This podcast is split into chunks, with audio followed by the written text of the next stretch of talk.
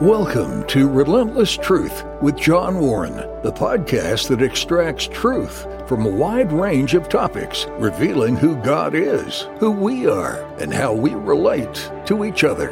Now, here's John with this week's powerful and practical insights. Welcome to Relentless Truth. I'm John Warren. It is good to be with you.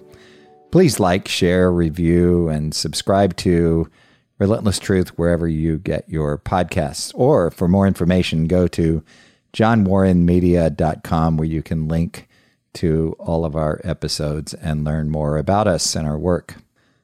Our sponsor is CFS Financial. CFS Financial is a full service commercial consulting firm. We consult on matters involving debt and all matters financial and governance related. We assist with financing new projects, refinancing old ones, negotiating with financial institutions, and the like. We also get involved in strategic planning and other elements of financial planning for companies. We don't do, we are not an investment firm, an investment advisory firm, and we don't do personal financial consulting at all. We focus uh, primarily on Christian schools, churches, parachurch ministries, and other for profit companies. That's CFS Financial. For more information, go to our website, johnwarrenmedia.com. There's a separate tab where you can find more about CFS Financial. Also, please contact us. I am going to try to put together this conversation, this episode, based on your feedback on the episodes that have just been released over the past few weeks on the economy. I had no idea that we were going to evoke such a response from just a discussion about the economy, some very practical information, and some a, a bit more higher level, broader. And so today, I'm just going to rant a little bit. And I really don't know what to expect here. I have just a few a few things I want to talk about, and I sometimes I, my my students are precious. Uh, I have to tell you, they are probably shouldn't say precious about eleventh and twelfth graders, but they are. And I mean, they're the absolute best in several respects. And I'll, I'll tell you about a couple of those. One, they actually care and they're kind, and they would give you, if you could meet them, they'd give you confidence in in future generations. I know I said that in in some of the episodes where I had conversations with some of these students, but I actually really mean it. And as a group, you would feel this way if you could come to my classes and meet these amazing Circle Christian School students. It, it's just difficult almost for me to talk about without becoming emotional because they will also tell me the truth. And they have encouraged me on more than one occasion to, and I quote, let it rip. And what they mean is they actually don't like it when we start qualifying everything and being careful with our words and trying not to offend and walking down the middle on issues. They want to hear the truth. They know at this stage, by the time they get to this age, and they're all in, you know, the 16, 17, 18 year old category, they know that there is this thing called truth, absolute truth. They, I don't, I don't need to do a podcast for them called Relentless Truth because they already know this.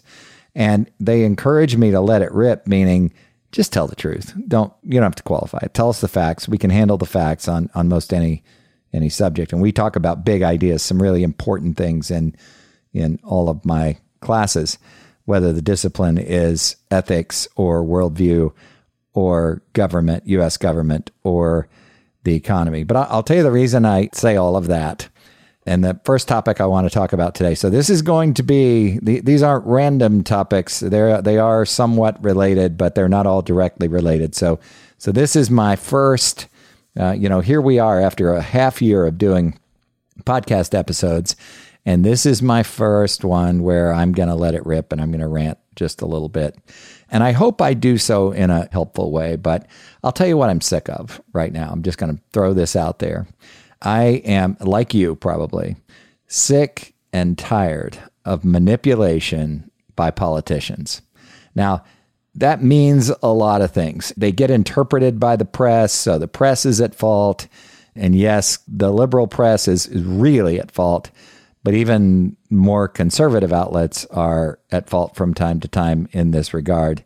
They become sort of message carriers for the politicians, and and they sometimes uh, these news outlets talk about whatever sells, and they take a position, and sometimes don't even seem to me to really understand the the underlying issue. There's a lot of water carrying for politicians that goes on. But but let me talk about the manipulation by our politicians. And when I when I say that, I'm thinking of Congress. I'm thinking of the House and the Senate, the US House and Senate. Now, this also applies to politicians at, at various levels. I happen to know some really good people who have served in the U.S. House and, and in other political roles, other elected offices at, at various levels. And so this isn't a blanket accusation uh, that applies to every single person who has served. I, I would give grace to several people who have gone to Washington and tried hard to do the right thing. But here's what happens the average person runs for office for the first time, and you can think of many of them as I say this because they're they're most of them are well known by most people in the U.S. Some conservative, some liberal, but they go to D.C. attempting to, with the notion of the idea of the their motivation being to change the world, and then they start to fade and they start to slip from their position and they start to qualify what they say and their positions are just a little more murky and I have to ask myself, what in the world just happened? And sometimes it's not so clear because sometimes the rhetoric that we hear in the media and the person's voting record, if they're in a position where they vote, so this doesn't apply to maybe people who are appointed cabinet members and and the like, but it does apply to all of Congress to be certain. And we hear the rhetoric and then look at their voting record and those those things don't line up and and there there are some common themes, and this is by no means because it's a rant. This is not a a comprehensive conversation about all the common themes that we see, all the problems, all the political issues. But you know, since we're spending trillions of dollars, let, let's say it this way, and stealing from future generations, I think this notion, this what happens to them when they're elected and go to serve in the Congress, the House and the Senate, in DC is an important topic. Now, it starts with, I think, one of our challenges is these people are elected and they instantly become part of a fundraising network. There's not this sense of purity and independence. There is a, hey, we're part of a club, we're part of a party. And even independent members, and there aren't many, uh, only like a couple of senators, and a few members of the House who are independent members, meaning they they don't identify as Republicans or or Democrats. They don't go through the primary process, but they're independent members, and they and yet they caucus with the parties. So they still gather with the parties, and they and they still kind of vote uh, usually, although this isn't hasn't always been historically true, down party lines. Now, an item that that I find really irritating is they go to DC and they immediately start fundraising. They they start dialing for dollars. Each party has rented a building, and you're probably familiar with this already. I think I've mentioned it before on Relentless Truth on an early episode. But they have cubicles and phones, phone banks, and they go and spend hours each week dialing for dollars. You can't do that from the Capitol. You can't, it's actually illegal to call and solicit donations from the U.S. Capitol. Now, I don't know whether they stretch that and make some calls from their offices in the Capitol. I don't know whether there are some sections of the Capitol that are sort of private and where they're able to do, but I do know that each party has, both the Republican Party and the Democrat Party have office space leased the next door down the street where where they do fundraising, where members of the Congress go and dial do what they call dialing for dollars. So that sort of focus early on, day one or two for Congress, concerns me. Then there's this notion of, and we all do this, you've heard it referenced as the blank economy. Fill in the president's name, the, the George Bush economy, the Barack Obama economy, the Donald Trump economy, and now the Joe Biden economy. And that troubles me because I, I understand the role that the federal government plays. Uh, and, and if you've been with me, you've gotten an overview. Uh, a few episodes back, we did three episodes on the U.S. Constitution. And so if you missed that or you uh, go back and listen to it if you would, if you don't find that deep enough and valuable, read the document itself. Not what other people say it says, but read the U.S. Constitution yourself. And you'll see in Article 1, uh, particularly in Section 8, you'll see the enumerated powers of Congress. You'll see this is what the U.S. government is supposed to do. This is what the Congress is supposed to do. And I understand that through fiscal policy and some monetary policy, the administration can influence the economy. And, and I, I hear it when people say, uh, this economy is Joe Biden's fault. Look at the inflation. And when they say that, they mean look at the rising prices, even though inflation is devaluation of the currency. They, they say, look at inflation. Look at gas prices. This is Biden's fault. Or, or look at the stock market. This is Trump caused this. Know, I heard this many times er, early in the Trump administration. Look at this wonderful stock market. The market loves the Trump administration. And, and you can go back to the Obama administration. You can go back to to George Bush. You go through all the uh, the presidents uh, uh, for for many many years, at least during this modern era, say for the last oh 50 or 60 years, and you and you've heard the press blame or credit the president, the present administration, with whatever's going on in the economy. Now, again, there are policies. There's even the bully pulpit. You know what that is? That really is the president's right. It's the power the president has. The if the president says or does something, you know, it, it influences our lives and can influence the economy. But the economy cycles and it cycles normally. And you've heard me talk about it recently. It looks like waves in the ocean if we measured economic output, whether it's GDP or whatever you want to use to measure economic output. And so it gently, and sometimes it's not so gentle, but but we have we have these troughs and these peaks, and then we have expansion and contraction. And you know how that works. You've you've been through if you're if you're over 30 years old, you've been through uh, a couple of economic cycles, and and for some of us, we've been through a number of them. And so you know you know how that works. But to suggest that the president is responsible for those cycles is incredibly naive. So here's what happens our politicians are afraid. They go into office often thinking, and I know everyone listening to me understands all this already, but I'm just ranting. Our politicians go into office, and on day one, they're concerned about getting reelected, particularly if they're a member of the House, because they've got to run for election in two years. And now the election cycle is so long that they don't even get settled into their chair. They haven't even worn their chair to the point where it's comfortable for them. And they're already thinking about reelection. They use this thing called franking privilege where they can use US government dollars to promote themselves. They can't cross certain lines. They can't say vote for me, but they can say, look at what I've done that is so wonderful. So they're thinking about reelection right away. And they believe that they owe it to us to defend the honor of their party. And they let party focus trump or win out over doing the right thing for the economy. And this makes them, uh, we're just talking about the economy right at the moment, but this can make the Congress sort of myopic, sort of short sighted, sort of not having a long view of the implications of their decisions. And I'll give you an example of that. If you take the three branches, you take the executive branch and the legislative branch in particular, and when one party has control over those two, so, so you have a majority in the Congress and you have the White House, you have the executive branch, the administration.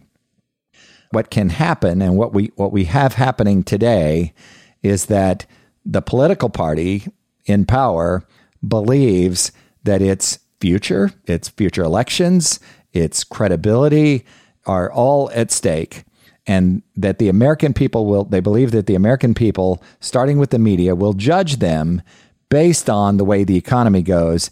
And so the media goes out and reinforces that and calls it the Biden economy. Whether the media is favorable, whether they lean left or lean right, they call it the Biden economy. And so what happens is Congress makes, and, and the administration does plenty of this, makes short term decisions even the Federal Reserve gets involved, eh, which is supposed to have some independence, and they make decisions that are designed to avoid tagging the president, in this case, with a bad economy, with bad economic outcomes.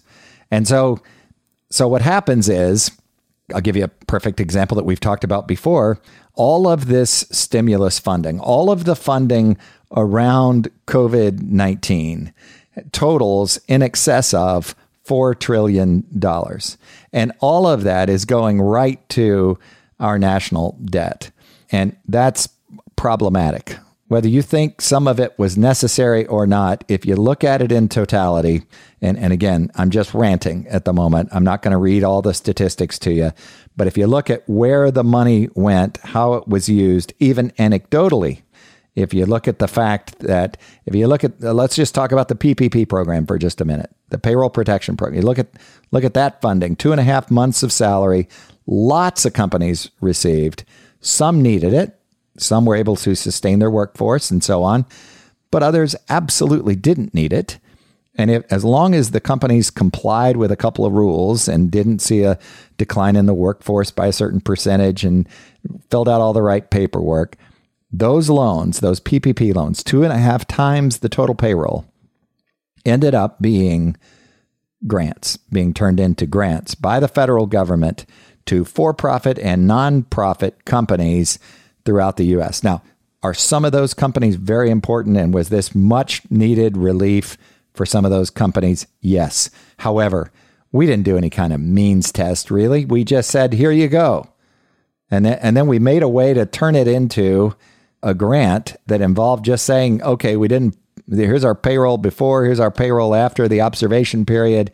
And as long as you didn't fire uh, more than a few people, uh, a certain percentage of your workforce, it turned into a grant for everyone without regard to how much cash did you have before COVID, uh, how much money did you make during COVID? Is your business resilient or is it is it victimized in a in a shutdown?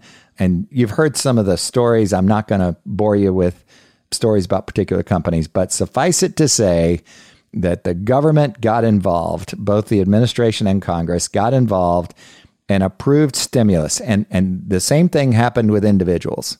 You know that a lot of people got checks. My wife and I received checks that we didn't ask for, we didn't need, and we received them because we met just basic income criteria I, I don't know. I don't remember what the cutoff was, but if you make less than two hundred fifty or three hundred thousand dollars a year or whatever the number was, they sent a check a couple of times. And I know that that is. It sounds like I'm opposed to helping people who are in need when I say this, but I'm not. I'm in favor of helping those in need. I'm just not in favor of this blind political act, and that's exactly what it was.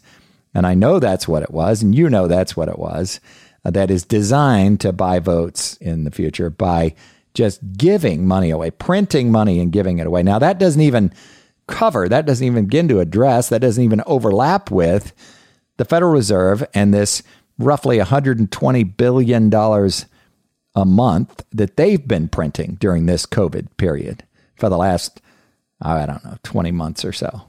So they've been buying back bonds. They've been pumping money also into the economy during this period. Now, I'll tell you, I'll tell you what both of these things do.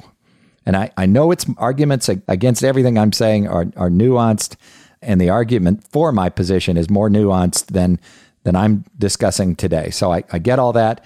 Feel free to go to johnwarrenmedia.com and comment, uh, reply, send a, an email to john at johnwarrenmedia if you'd like. I'd love to hear your thoughts on this. But I do understand that in a podcast episode, I'm not making the most nuanced, eloquent argument. But I'm right about the fact, the big picture fact, that what is happening is we are stealing, our government is stealing from future generations by raising our national debt to $30 trillion to accomplish these things and then increasing our money in circulation, our money supply, if you will, through the Federal Reserve, creating a devaluation of the currency, which raises prices. And so we're making the standard of living in the US for the future lower, although most people appear to be coping pretty well right now. Wholesale prices, we just heard a report that went up by 10% last month. And so we're seeing rising prices, and we'll see more rising prices in the future.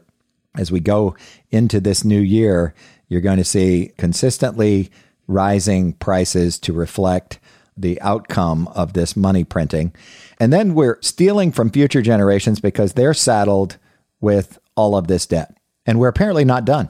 We're apparently going to spend more. There, there, there's more that is being proposed that will sometimes it's called an additional a secondary infrastructure bill other times they reference it as more stimulus congress because they want to get reelected they don't want to see economic numbers economic data lagging indicators in particular or leading indicators for that matter but lagging indicators economic indicators in particular they don't want to see them decline because they want to get reelected. They want even if they're not running for reelection, they want their party to do well because we've turned into this narrow minded, self aggrandizing political cesspool that says that the American people have we've we've just looked the other way and said, yeah, sure, you can. In fact, here's what we, we're saying by our actions. You can do whatever you want to artificially stimulate the economy, regardless of the long term consequences, regardless of the impact on future generations. We're happy for you to do that, and then we'll give you credit for that at the ballot box. Why in the world can't we see through this? And why in the world are we not holding Congress and the administration accountable? It's easy to do for the House of Representatives. They run for election every two years. And why in the world don't we stop this party allegiance? And I know there are some issues. I, I know as I say that, some of you are thinking, well, I could never vote for a Democrat because of the abortion issue. And I, I get that. I'm not suggesting that you go vote against your conscience. But here's what I'm saying from a big picture standpoint, if we let both parties continue to bankrupt our country by spending future generations' money, and racking up debt that frankly would be very difficult to ever repay. In fact, we're not even solving the budget. We're not even balancing the budget. We're not even budgeting to break even each year. We're budgeting this year to lose $2 trillion, to go backwards, to have deficit spending, we call it, to make it sound better. Doesn't, doesn't it sound good to say deficit spending instead of just losing $2 trillion? Because that's what we're doing. We're, we're taking in 2 trillion less than we're spending. And it's just irresponsible. It's designed to gain favor from the the shallow electorate that I'm a part of that that votes based on all these other factors and doesn't hold Congress accountable. It absolutely should make us all sick. Now, there's a bigger problem though, and that is this activity, this manipulation, if you notice, it comes home to roost. These policies that say, oh, well, we'll just print money, or we'll continue to spend, or we'll dole out all of this. We don't want the economy, the economic indicators to go down because this is the Biden economy and he's going to be held accountable for the Biden economy. Remember the uh, years ago in an election, I think it was George Bush said something I can't remember who he's even running against. It was the first George Bush, George H.W. Bush, who said, it's the economy stupid. I believe it was him. It might have been Reagan even, but it's the it's the notion that the pocketbook issues matter most to the American people. Well, yes, they do, but we have got to care for the long-term implications of these decisions. There's more to the economy than just spending, than just consumer spending, than just the Dow Jones Industrial Average or, or some other indices. So it seems to me that we've just lost our way morally. We, we aren't connecting the dots. And, you know, I know some of you are going to be angry at me for saying this, but Donald Trump was one of the biggest offenders at this. He talked about the stock market as if he made it happen, and he didn't make it happen. Not, he might have moved it 1% one day. The stock market actually reflects the expectations of the investor on the future. It's really each stock for each company is really based on the net present value of their ability to generate cash flow into the future. And that's without doing calculus, you know, it, it's it's really that simple. It's just moving future cash flow, future money at future points over a series of years. In fact, we can even look out indefinitely and do a simple calculation at a discount rate to bring all that money back to today and say, here's what that company is worth. That's what determines the value of companies in the stock market. And then they all go together to form the actual value of the index. And then we get all worked up. We the administration takes a bow whenever the stock market is doing well and and they sort of run and hide when it's not doing well. Does government influence policies and and otherwise move the needle in the stock market to some degree? Maybe creates an environment, uses that bully pulpit I mentioned earlier. Sure. Yes, they do. But but the stock market cycles and it's based on the performance of our businesses. Now, some of you are thinking, now, wait a minute, you got to get into tax policy when you talk about this because we want less taxes. And when we have less taxes and we talk about taxes the right way, businesses seem to do better. And that's true. I'm not discounting the fact that government does influence the economy. It does in capitalism. Government's important. The regulations they they put in place are important. But what I'm saying is that we give government too much credit. We give the executive branch too much credit. This is not the Biden economy. This is the US economy. And Congress Congress does some things and when they when they do the things we've talked about already in this episode to stimulate be careful, watch for that language to stimulate the economy. They provide stimulus or relief packages, which they've done during this COVID period. And again, some of it is necessary. Don't be offended with me. I understand some of it's necessary. But when they stimulate the economy to avoid negative outcomes, negative indicators, negative indices, when they stimulate it with that in mind for their own political ends or their political parties' ends, without regard for the quality of our economy and for future generations, they are morally bankrupt. They morally have left the path. They are in the ditch morally, and they're now in this self serve, and it, it sickens me to see. I, I'm going to give you another example. If you really go to DC and meet some people, and you learn that and there are some exceptions to this, but no one ever really retires from Congress. They go from Congress to a law firm or as, as a lobbyist or to a think tank, but most of them, most retired Congress people become lobbyists. And that's just how it works. There's this incestuous thing that goes on there. In fact, I'll tell you the best example of, of this. It would be a fun read for you. Look at Goldman Sachs and the Department of Treasury. Look at the number of people. You don't have to go far. Steve Mnuchin comes to mind, but look at the number of people, not, not just from Goldman Sachs, but they are particularly interesting to me in that a number of people in the Treasury, in the administration, in various financial, uh, cabinet, non cabinet, executive branch, and non executive branch roles in government. A number of key leaders in our government in terms of of the financial aspects of our government have come from Goldman Sachs.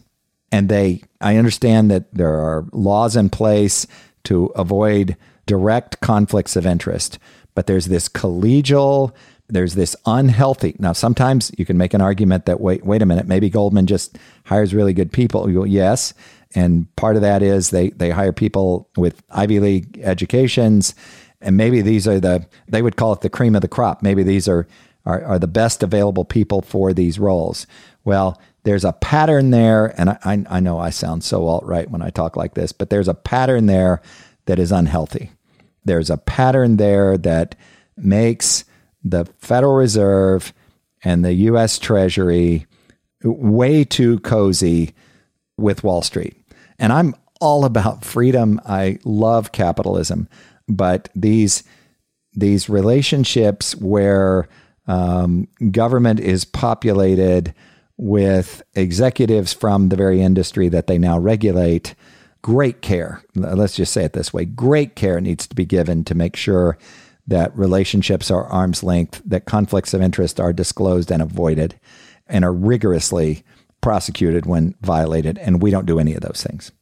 So I, I, know we sometimes do, but we don't, as a matter of practice, we don't do those things well. So, this economic ma- manipulation by politicians, what it does long term is it makes the trough deeper.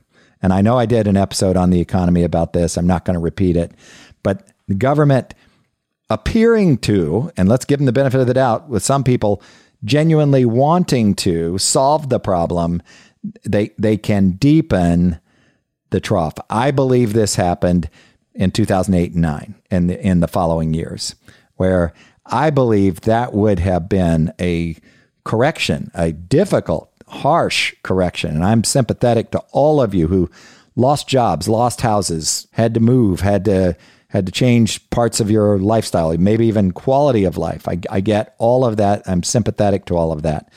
But government in in remember cash for clunkers where they they want to bail out the auto industry or the direct bailout of the auto, auto industry. Thank God for Ford Motor Company. They didn't take any aid, uh, but the others did.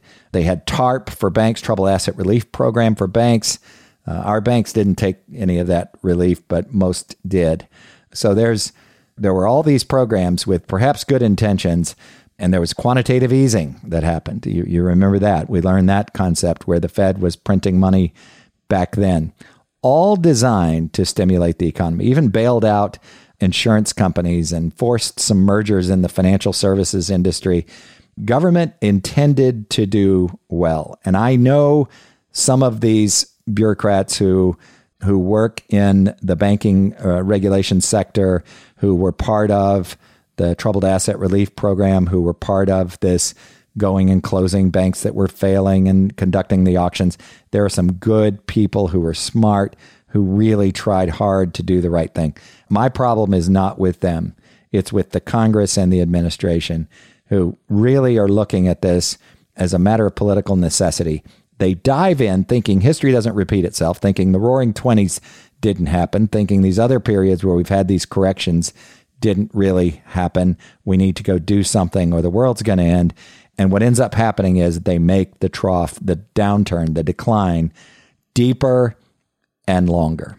It would have recovered naturally because the beauty of this capitalist system that we enjoy is that opportunists come in, investors come in, and when they sense that we're at the bottom, they begin to come in. You can call them predators or whatever you'd like to call them, but they they come in and make things happen. And next thing you know, the economy is turning around and we're, we're experiencing a recovery. So that's the rant on on politicians and the economy.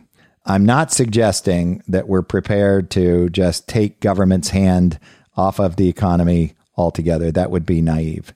I'm something of a libertarian, but not a pure libertarian. I am just sick of politicians in both parties who think that they've got to jump in and fix this because their party is in power and they want to look good and they do so with no regard to what they're really doing to our country, which is quite frankly putting it in financial jeopardy. You don't have to go back very far. It's really interesting. I bet I bet you didn't know this. In 2008, I think I've mentioned this before. This is probably old news, but in 2008, right as we're having this last downturn, we had 10 trillion in debt. Today, just 13 years later, we have about 30 trillion in debt. We've tripled the national debt during this period. And most of that came from this reaction to, to, to the economic downturn, the, the Great Recession, as it's called, of 2008 9 and following, and our reaction to COVID. So that's that topic. I want to talk about one more thing today that is really bugging me, and I'm not going to cover this very well, but it's cryptocurrency. And I have lots of students who, by lots, I mean probably 20 or so, who over the last couple of years have made it clear to me that they are they're in this business of buying and selling or investing in or holding or have been gifted or whatever cryptocurrency. Now, if you don't know what that is, I can try to explain it. I won't do a great job of explaining it, but I'm I'll kind of hit the highlights. It, it's really it's really a secure system. It's a currency that has been developed that the idea is it's worldwide. It doesn't rely on government's financial system to keep it secure. And there's this whole blockchain security that is used, cryptography that is used, and it, it's a form of investing that it is called a currency, but it's really a, a speculative investment that really relies on, uh, and this is a harsh term, but it relies on a greater fool coming along, is what we call it in banking. It relies on, if you're going to trade it in the short term and you're not using it for purchasing, and you consider it an investment, which I think is true of most people who invest in cryptocurrency, then you're relying on somebody else coming along at some point in the future who thinks that it's more valuable than you do. It's a form of liquidity. It is always expressed. So you, you know, you buy cryptocurrency with other currencies. That's what is interesting about this. And and the best one for purchasing crypto is the US dollar. The most sturdy currency over the years in the world has been the US dollar. And I know the US dollar gets some criticism and we have this fear that China is going to overtake us and all of that economically. But but today you, we express the value of cryptocurrency in, in terms of the US dollar. Now, where does cryptocurrency get its value? It gets its value because people say it has its value. And so there's there's buying and selling of it and prices go up and prices go down and we can assign whatever reasons we, we want to, but it, it boils down to supply, demand, and price. And so speculators, when they buy it all up, or there's some world event, or somebody sells off a bunch of cryptocurrency of a certain type, Bitcoin being the, the kind of the original one and still the largest, then we express the decline in terms of the US dollar or the appreciation in terms of the value of the currency relative to or in US dollars. So Liquidity is really interesting. It's an it's an interesting topic. There's so much to talk about in terms of investing. And again, I'm not an, a licensed investment officer. Don't rely on anything I tell you in this rant to craft your your own personal investment plan. But I will say this: usually, the more liquid an investment, the lower yielding that it is. So that you know, if you have a money market account, you make a lower interest rate over time. This isn't always true, but than, than you would if you tied your money up in a longer term treasury bond or CD at your bank. So liquidity is an issue and and risk and return are, are issues. Your your expectation if you do invest in cryptocurrency, your expectation would be wild returns like like some people have talked about in the past or some people have experienced in the past because risk is is high. But I don't go too far in my criticism of cryptocurrency because what I want to say is well, it's only valuable because we say it is. Well, that's also true of the US dollar, of our currency. I mean, we're not backed by a gold standard or any other particular standard. Our currency has value because it is valuable, because it is valued. I know we've talked before about the diamond water paradox, but it's probably the best paradox, the best way to look at value and the way we value our currency and even the way we value cryptocurrency. Diamonds aren't valuable because they're rare. They're valuable because, and they are somewhat rare, but we, we are mining more all the time and can mine more. And if you wanted to go buy millions of dollars worth of diamonds, if you had millions of dollars, you could go find them. They're not that rare. And so diamonds have tremendous value relative to other gems, other stones. And yet we value water much, much less. Water is essential for living and and you can make the argument that well, wait a minute, diamonds don't fall out of the sky like water does. And there's a whole discussion about drinking water and all the rest. But suffice it to say, the diamond water paradox teaches us that if we decide something is valuable, like diamonds, even though um, outside of some industrial uses, they don't serve a lot of purposes, then we can make them more valuable than water, which is essential for life. And there, there are a host of other comparisons that we could do in this regard where we just sometimes, and even sometimes for short periods of time, value certain things because we do. And that's true right now of cryptocurrency. I get the value of this blockchain security. I get the value of independence from governments and from the financial services industry. Even though I've been a part of that industry, I believe me, I understand the value of that. But I just don't see it. It feels like people are sitting at a craps table in Vegas and making wagers on cryptocurrency. Now, I get the fact, and I teach economics, and so we talk about the stock market. We even do a, a simulation that has proven to be very popular among the students, where we take pretend money, synthetic money, a million dollars a student, and we go buy 10 stocks and we track them for 12 weeks. And I understand that there's there's really not a huge difference in that activity and going to Vegas and sitting at a gambling table. But there is some science there. And there is real value in these companies. It, usually it's based in their talent and their patents and their processes and sometimes their culture and their history, their legacy. Those things are actually valuable. But you know why they're valuable? I'm going to tell you why. I've already said it several times. They're valuable because they produce cash flow. You can go rent that space or buy that property where other businesses have failed and try to execute the same plan if you want to, but that's not going to be productive. What is productive is the real ability, and those of you who own your own businesses, you know this the real ability to consistently and repeatedly adjust to generate cash flow. And again, we take the net present value of all future cash flows. Well, to, to determine value. Well, that doesn't work with cryptocurrency. Cryptocurrency is only valuable because and if somebody else comes along who says it's more valuable and I'll pay you more than you paid for it. And, and I know that sounds really unsophisticated for people who are into that. And I, I know we've got, you know, hedge traders and all kinds of investment opportunists out there. And I know you can make money at these things, but I just am leery and I, I'm late to the party always on these things, but I am leery of cryptocurrency for that reason. I'll tell you what else I learned over the years. Whenever you get to the end of the long explanation from an expert on cryptocurrency or some other subject, and you still just can't quite hold your tongue right and understand what they're saying. You, you, just, you almost get it, but there's a piece of it that, wait a minute, I still don't understand that.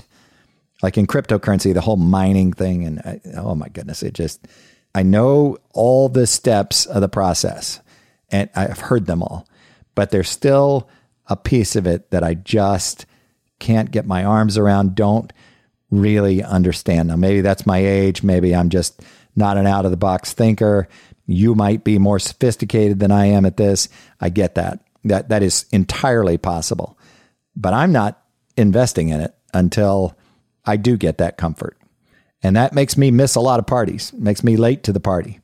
But I can't get there. And maybe I'll, in a year, I'll do an episode and say, boy, was I stupid back in January of uh, 2022. I've seen the light.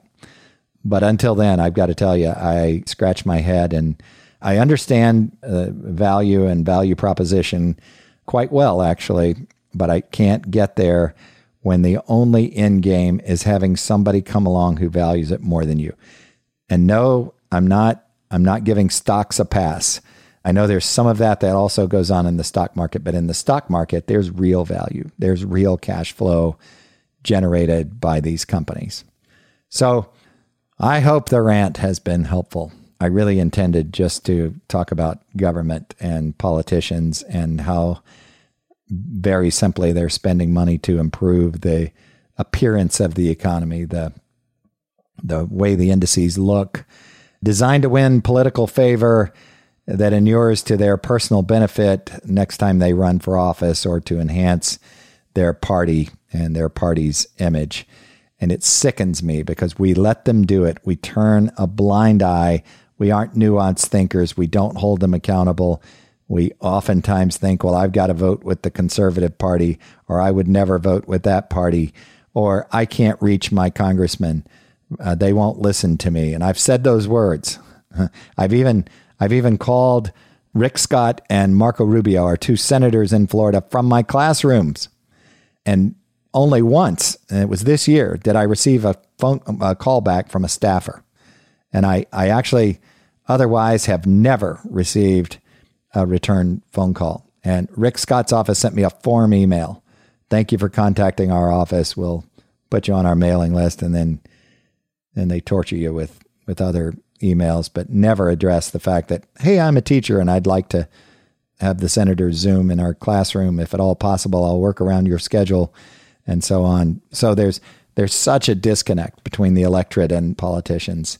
Um, and, and, if, if, by the way, if if uh, Rick Scott or Marco Rubio hear this episode and you do want to come in person to a class or you want to be on this podcast, love to have you. But I don't think you care enough to go to the effort. I really don't, and I don't think our members of the House do as well. I think you're too wrapped up in fundraising and taking big picture positions that inure to your political favor. And I'll tell you another reason politicians don't care about people who don't vote and students don't vote yet. Now, you you'd think they'd be a little, little uh, longer sighted, but they're not. So, those are my rants today. Um, I will close with this thought.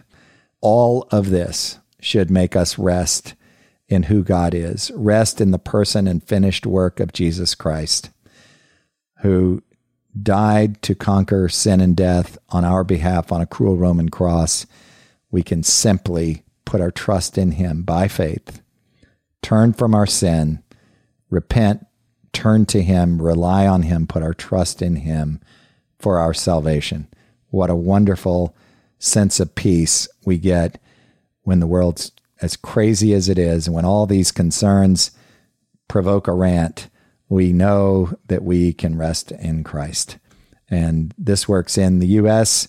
during good times and bad, and it works in all the other countries throughout the world. We are truly blessed by His grace. So, rant is over. Thank you for your support. I'm overwhelmed with the support for Relentless Truth. When this started, six months ago. I really did this at some students' urging and thought, well, maybe I have something that people would be interested in hearing. I certainly hope this ranting episode isn't offensive to anyone. I guess I did let it rip. So I hope this is uh, helpful. But when this started, I I really didn't know that that I, it would attract uh, this much attention. Uh, we've had some wonderful guests on this first half year has been wildly successful relative to my expectations, and that is because of you. So thank you. I hope you'll send a note every now and then. I, I get them, and, and they're so encouraging. You'd be surprised.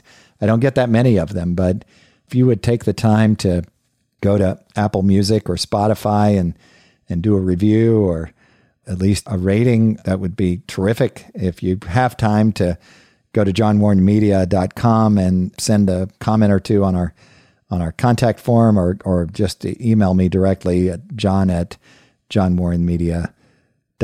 We would certainly appreciate it. Thank you again to our sponsor, CFS Financial. For more information, again, go to our website, johnwarrenmedia.com. It is good to be with you. Please like, share, review, and subscribe to Relentless Truth. Next time, we're going to turn the page and we're going to talk about some positive subjects relative to uh, current events I think you'll enjoy. Until next time.